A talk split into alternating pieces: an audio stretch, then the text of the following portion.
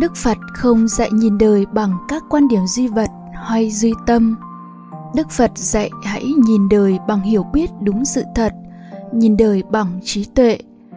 Đó là nhìn đời bằng tuệ chi sự sinh diệt của thọ, vị ngọt, sự nguy hiểm và sự xuất ly của thọ.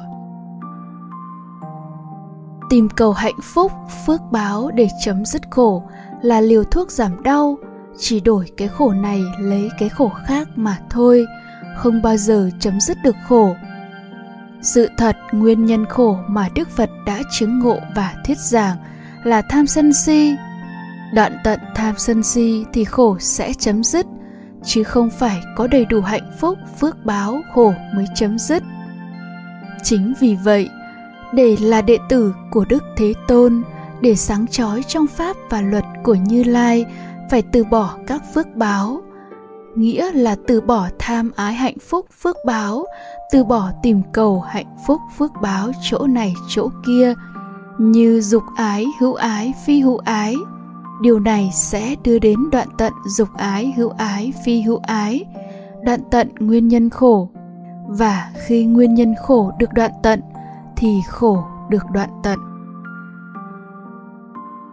thời điểm mà cả ba chi phần quan trọng, cốt lõi của bát chánh đạo là chánh niệm, chánh định, chánh kiến được phát triển, được tu tập cho đến viên mãn, thì một sự đột chuyển thẳm sâu trong tâm thức xảy ra.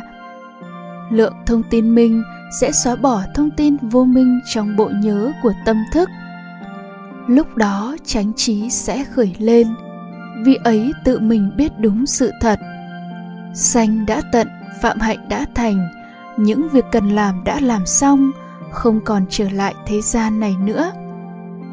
Chỉ đối với người đã thân chứng như vậy mới khẳng định khổ diệt hay niết bàn là có thật tứ thánh đế là có thật. Và đương nhiên khẳng định sự hiện hữu của bậc chánh đẳng giác của vị Phật toàn giác hơn 2.600 năm trước tại Ấn Độ là có thật, không phải là truyền thuyết tạo dựng lên. Tùy quán thân nơi thân là quán các cảm giác trên thân tùy thuận theo cách thức, thứ tự sinh diệt của các cảm giác trên thân, không điều khiển, không áp đặt. Tại một thời điểm trên thân chỉ có duy nhất một cảm giác sinh lên và tồn tại nhưng chỉ trong khoảnh khắc cỡ phần trăm thậm chí là cỡ phần ngàn giây, rồi diệt đi và một cảm giác khác lại sinh lên và diệt với khoảng thời gian tương tự. Một cảm giác hơi thở vô có vẻ rất dài, nhưng kỳ thực nó gồm rất nhiều những cảm giác cực ngắn liên tiếp nhau mà thành. Không những thế mà nó xảy ra đan xen với các cảm giác khác trên thân, hoặc cảm giác âm thanh, cảm giác mùi, vân vân nên có cảm tưởng, cùng một lúc cảm nhận nhiều cảm giác đồng thời xảy ra. Vì vậy, chú tâm không phải là một đối tượng duy nhất là cảm giác hơi thở, mà chú tâm cảm giác hơi thở đan xen với chú tâm các cảm giác khác trên thân theo thứ tự sinh diệt của chúng.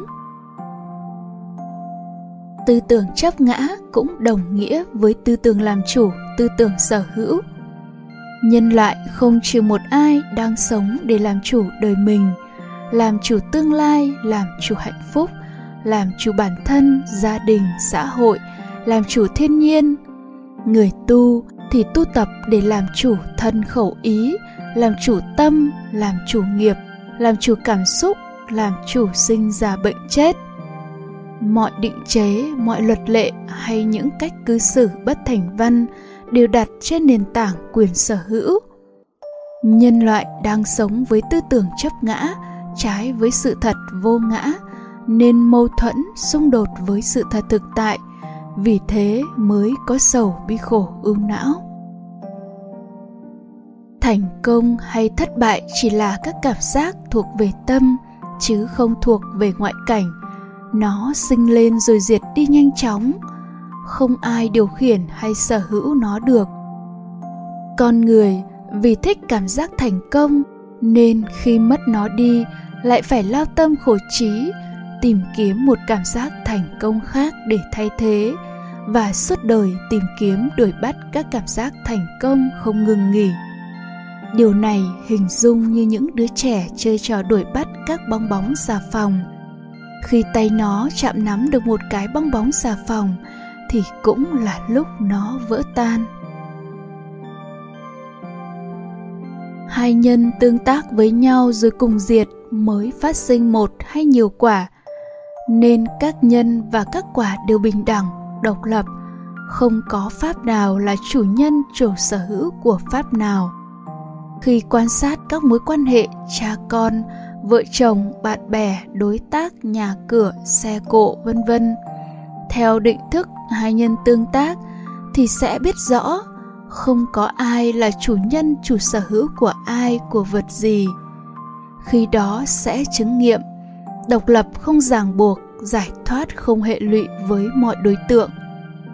Nhưng sống với tư tưởng vô chủ, vô sở hữu, không phải muốn mà được, không phải nghe mà được, không phải tư duy lý luận suông mà được, mà cách duy nhất là thực hành bát chánh đạo siêu thế, sống an trú bốn niệm xứ. Lúc đó, trong chi phần ý thức tránh chi kiến sẽ có tư tưởng vô chủ, vô sở hữu. Lúc đó mới gọi là buông xả, mới chấm dứt tư tưởng chủ nhân, chủ sở hữu. Khi có đối tượng dễ chịu thì có tham, muốn nó tồn tại mãi mãi, đây là muốn thường khi có đối tượng khó chịu thì có sân. Muốn chấm dứt xua đuổi nó, đây là muốn vô thường. Muốn đối tượng thường hay muốn đối tượng vô thường đều phát sinh khổ. Nếu không thích thì sẽ không cầu mong nó thường. Không ghét thì sẽ không cầu mong nó vô thường. Lúc đó sẽ không có khổ. Tất cả nhân loại còn là phàm phu thì không một ai mà không có tham sân si. Đây là một sự thật phổ quát chung cho toàn thể nhân loại, không trừ một ai. Mỗi một thời điểm xuất hiện một đối tượng thực tại, thì con người có thái độ hoặc tham hoặc sân hoặc si với đối tượng. Và thái độ hoặc tham hoặc sân hoặc si cứ diễn tiến từ đối tượng này sang đối tượng khác. Liên tục từ phút giây này cho tới giây phút khác, từ ngày này sang ngày khác, từ tháng năm này cho đến năm tháng khác. Suốt cả cuộc đời trừ lúc ngủ say không mộng mị. Đức phật tuyên bố, thế gian, nguồn gốc thế gian, sự chấm dứt thế gian và con đường chấm dứt thế gian đều nằm trong tấm thân dài độ thước mấy này cùng với tưởng và thức hãy tu tập trên tấm thân có tưởng và thức này trong mọi tư thế. Mọi nơi chỗ là có thể chứng ngộ tứ thánh đế, chứng ngộ niết bàn. Chứ không phải tại một địa điểm đặc biệt xa thẳm hay một cõi giới tâm linh nào đó. Vì vậy, điều đầu tiên cần phải tu tập cho viên mãn là chánh niệm về thân, luôn nhớ đến chú tâm quan sát các cảm giác toàn thân để lúc nào cũng có tỉnh giác, không quên mình theo vật. Nếu tu học không đúng hướng, sẽ không có kết quả. Chỉ có sự tu học dù là yếu ớt nhưng đúng hướng sẽ mang đến kết quả. Hãy định hướng lại sự tu học từ yêu thích, nỗ lực để đạt được hạnh phúc sang nỗ lực chấm dứt tham ái hạnh phúc.